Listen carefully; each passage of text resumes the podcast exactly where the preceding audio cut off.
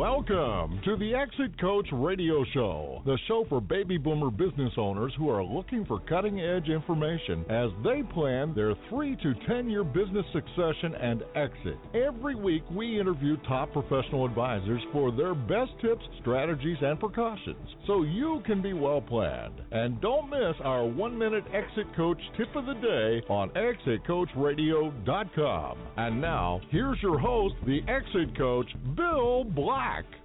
Welcome back, everyone. We got to get right into our next guest. Uh, I'm so glad she came on the show. Her name is Laura Goodrich from On Impact, a global workforce innovator is her title, and she specializes in change in the future of work. And she's going to talk about creating an individual and collective mindset for change and innovation in your organization. So, Laura, thanks so much for coming on. Welcome to the show. Thank you for having me. It's delight. It's my pleasure. Um, uh, tell us a little bit about the company On Impact. It sounds very interesting. I love the name of it. How did it get started, and tell us what it does for your clients? Well, I've spent the last 20 years focusing on changing the future of work, always researching change. And I've done a lot of executive coaching uh, with organizations that are experiencing change and really helping those leaders not only figure it out personally, but also how to help others do it. And eight years ago, I met my now business partner, Greg Seaver, who is an Emmy award winning producer. And we began the process of really talking about how we could leverage film making methods with, you know, really helping people understand and learn about change and how to how to do it better. And that was the beginning of our journey together. We began making films that were used to kick off and close meetings. And now we've gravitated and we do a lot of online learning where we use filmmaking, storytelling in a designed process. So some of the premises that we we stand behind and believe really strongly in is it's great to gather together. That's really key. Great place to start, but no place to stop because real change is a process. It's not an event. And so we love using media and stories and space them over time in really bite-sized pieces so that we create those reminders that are so difficult. You know, where as you, I'm sure would agree, everybody is running or flying by the seat of their pants at work. Mm-hmm. Today. And so it's really difficult to cast our vision forward and look, okay, where are we going and what is important here? Because people are just mired into the day to day task. So that's how we, you know, we really put learning into people's hands in a really bite-sized piece so that they can view view it, uh, reflect on a learning, and then really take action on it. So roll right back into the day. And of course, you know, we all experience change in, in our lives, and so much has happened just in the last decade. But I'd love to hear from from you because you focus on change. And what are your perspectives for what the decade ahead holds in terms of changes? Well, you know that's a that's a loaded question. I guess you know the easiest answer is a lot of them. You know, when we look at there's four drivers of change that we pay very close attention to: global connectedness, technological advances, shifting demographics, and then changing consumer and employee expectations. And we have paid very close attention to all four of these areas for years and years and you know, whether you are looking at the work or research of an economist or a demographer or a futurist, all of them are, are in agreement that we we face unprecedented change, primarily because those drivers are all coming together at the same time. Any one of them could drive really significant change, but it's the combination mm-hmm. of them that makes this space that we're in really quite extraordinary. And one of the things that I love to make note of is that, you know, yes, it will be disruptive, and yes, it will be, there will be surprising things that happen. And at the same time, we believe that there's a disproportionate amount of opportunity that exists in these type of change dynamic times.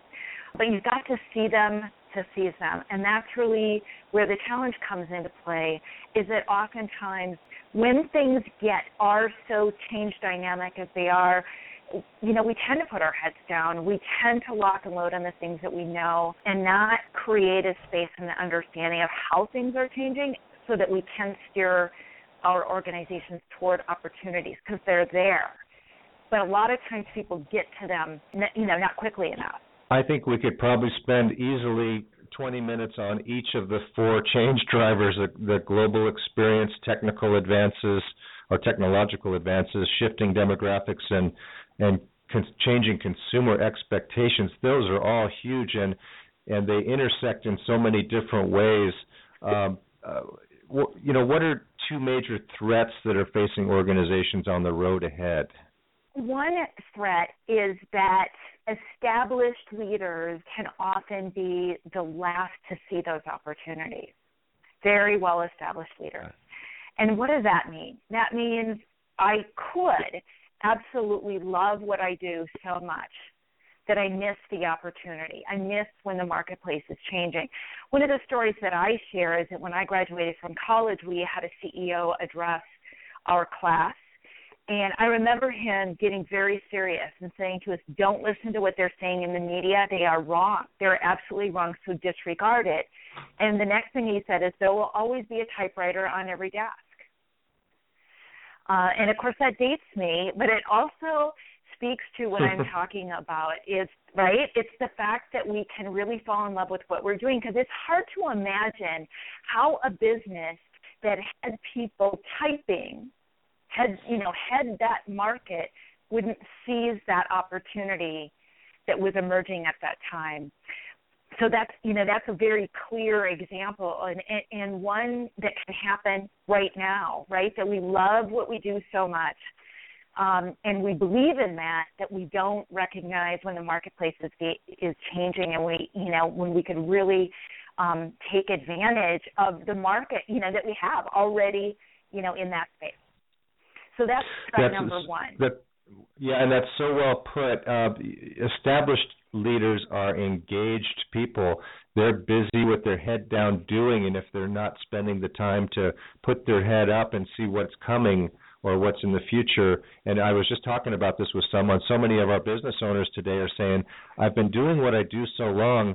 I feel like I'm a firefighter and I used to be an innovator. I want to go back to being an innovator because uh, it's a lot it's it's a different um, set of experiences to to be thinking about the future and if we don't think about it we could we could firefight our way right out of a industry I think you're absolutely right. And one of the things, I mean, that we find in our discussions is that it, when we ask, I mean, what are you doing today that's no longer working?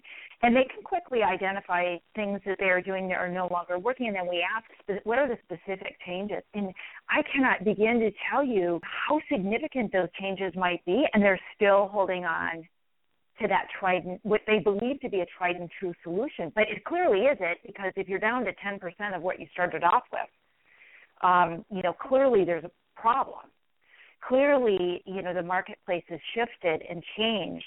So that lets us know just how dearly we hold on to those practices. I love that you brought up that point Is people say, I feel like a firefighter, because I think there's a, you know, I hear, you know, I hear those kind of terms really commonly, and it's sucking the ever loving life out of people. Um, so mm-hmm. we just hear them talking about fatigue beyond any other place and time. And if you think about it, that's true because really in that firefighting mode, we're we're in that high adrenaline, cortisol, fear space. You don't fight fires without you know a sense of fear. But innovation is you know that active possibility, that active you know what? Okay, so let's see where the marketplace is going, and you know where is there an opportunity that exists in the midst of this. Yeah, when you're you're using different parts of your your brain. I mean, you're using your your fight or flight brain when you're fighting a fire, and uh, you've got to use your your you know your thinking brain, your prefrontal cortex when you're going to innovate or dream or vision or imagine. And uh, so many people are, especially uh, um, a lot of our listeners are age 50 plus, and they're saying, "I'm tired of firefighting. I, I and I, I want to go back to the innovation part. That's what got it. That's what. That's how I got my start. That's how I got passion to do what I do to solve new problems, and uh, they just don't get to do that as much anymore. So, what was what else was the uh, a major threat that's out there for organizations? Uh, Another major threat is that 90% of CEOs believe their organizations are ill prepared to maneuver the road ahead. Um, not because they don't have great products or services or people or anything, but primarily because they're just not agile enough to be able to just in the same vein to be able to steer toward opportunities and away from threats. Both, you know, really, really key. And so one of the things that people tell me is that they, you know, they that maybe they rearranged the chairs in the waiting room, or or they got new chairs, and and there was utter chaos. And they're like, what do you know? How how how am I going to lead change if I make a minute change in the office and there's utter chaos? So the real, what we have found in now 20 years of working with organizations that are experiencing dynamic change. Of course, we're not talking about now. We're not just talking about organizations experiencing dynamic. We're really talking about a world in transformation. So it's not any. I don't think there's any organization would say, "No, we've pretty much got this sewn up." You know, we know right, exactly right, what right. we're doing now. No, nobody would say that um, because we're all trying to figure it figure it out. But the reality is that when the environment is dynamic and unpredictable, it exacerbates a fear-based reaction. So we we don't know that we're doing it, but our mind goes to a place of fear. And when that happens, it's extremely difficult to be like you said, it's a different part of your brain. So it's it's not the part of the brain that really facilitates creativity and innovation. It's that reactive place and that's a huge challenge to to the vast majority of organizations today. What if things were to change dynamically and they, you know, needed to find a new way on a new road? What do you do when it feels like the brakes are on, you know, throughout the organization? That so that's that's a very very huge threat as well. So so pushing that uh, that need to change up the priority grid and realizing that this is not just something that would be nice to have. This is something you have to have and you're built into your business and treat it that way. Don't don't just say, well, we'll put that off because we're comfortable the way things are going, um, and uh, and treat it with the urgency it deserves. And, you know, it, it seems like these days, especially, so many older businesses with older systems and older ways of doing things are at such a disadvantage to to somebody coming in brand new with new technology, new ways of doing things, and a new understanding of what consumers want. Well, there's a there's a, a unique opportunity to bring in, you know, bring in that fresh blood that understands, you know, the the the consumer marketplace that understands the social tools. We're finding those organizations that can, you know, that embrace and create an environment that's very welcoming to whether it's the younger generation or or those that are just fluid and comfortable with the technologies that they can really create that welcoming environment and bring that fresh blood in there's a unique opportunity for them to reinvent and get much better at it. So I, I do want to come back to because I love what you said, Bill, and that is, you know, create that urgency. And undeniably, that's what you've got to create that urgency and ratchet that up. So often people say, well, if we don't, we don't want to talk about it because that'll stir people up. Well, what we certainly have found is that if there's no urgency, there'll be no change. So we need to get in and have the dialogue and conversation about the decade ahead, how dynamic the change will be, and we need to um, establish that urgency and set the expectation. We have an expectation as an organization to effectively manage change and challenges, to be agile. This is the only way that we're going to be successful. The road before us is going to be a weavy one. Um, but if we all are in this together, we can maneuver that road. Set that expectation up front. I mean, think about it. If you, you know, encounter uh, a product where people are, are resistant to it, now you're going to get in and start talking about it. Oh, by the way, we have an expectation for change. You've already got heels set in at that point. Mm-hmm. And you probably have a need to change. So couple those two things together and you recognize the force that that is. So on the front end, establish the urgency and establish the expectation. And then really drive it to the individual. Because so often what people say to us is like, okay, we'll get everyone together and we'll get really bright balloons and we'll tell them what is most important to the organization. Well, great. bright balloons are fantastic, and it's great to share where you're going as an organization, and that's really critical. Now, engage in one on one dialogue with your people. All right, here's where we're going as an organization. Now, as you look at this, what can you know let's let's make sure we're focusing on what we can control here lots of things we can't control that are going on in the marketplace but what can we control and what do you want what do you want as we move forward and we call this creating i want statements that we we write them out because we know that that fear-based reaction will get the better of people. It is a natural reaction. It does get worse during times of change. It's likely going to get worse. So you either reckon with that by developing an intentional focus and writing out what you want, or prepare to pay the price. I think you're hitting the nail on the head here. I really do. I think uh, you know, as as I think through and I'm listening to you, I'm thinking of all the changes that we see and how you know you can put them into uh, to one of these boxes. A lot of the time, the the the global experience, technological advances, shifting demos, and uh, and the consumer expectation. A lot of business owners need to figure out what that you know what what box this these problems in or which boxes and create these strategies. And Laura uh, I, I want to have you back on the show. We're running out of time right now, but I'd love to have you back on. How do our guests get in touch with you to learn more? And tell us about the Seeing Red Cars Complete Package online coaching package for leaders. Absolutely. Well, you can reach me at Laura at GWT Next.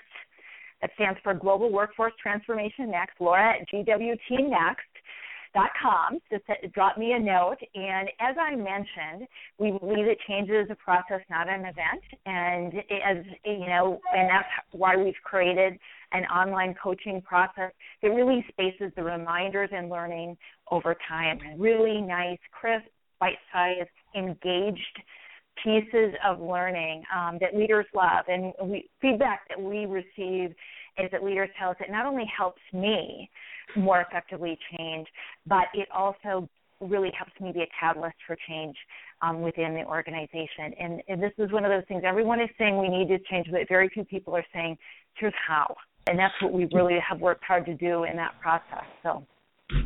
Well, Laura, you, you've really given us a lot to think about and a lot of great tips and ideas. I really appreciate you coming and sharing with us. Um, and I hope our listeners will get in touch with you and take you up on your offer. And again, I'd love to have you back on the show because we have a lot more to talk about. so, that is very thank you so true. Much. Excellent. You've got you've got it. You just let me know. Thanks very much.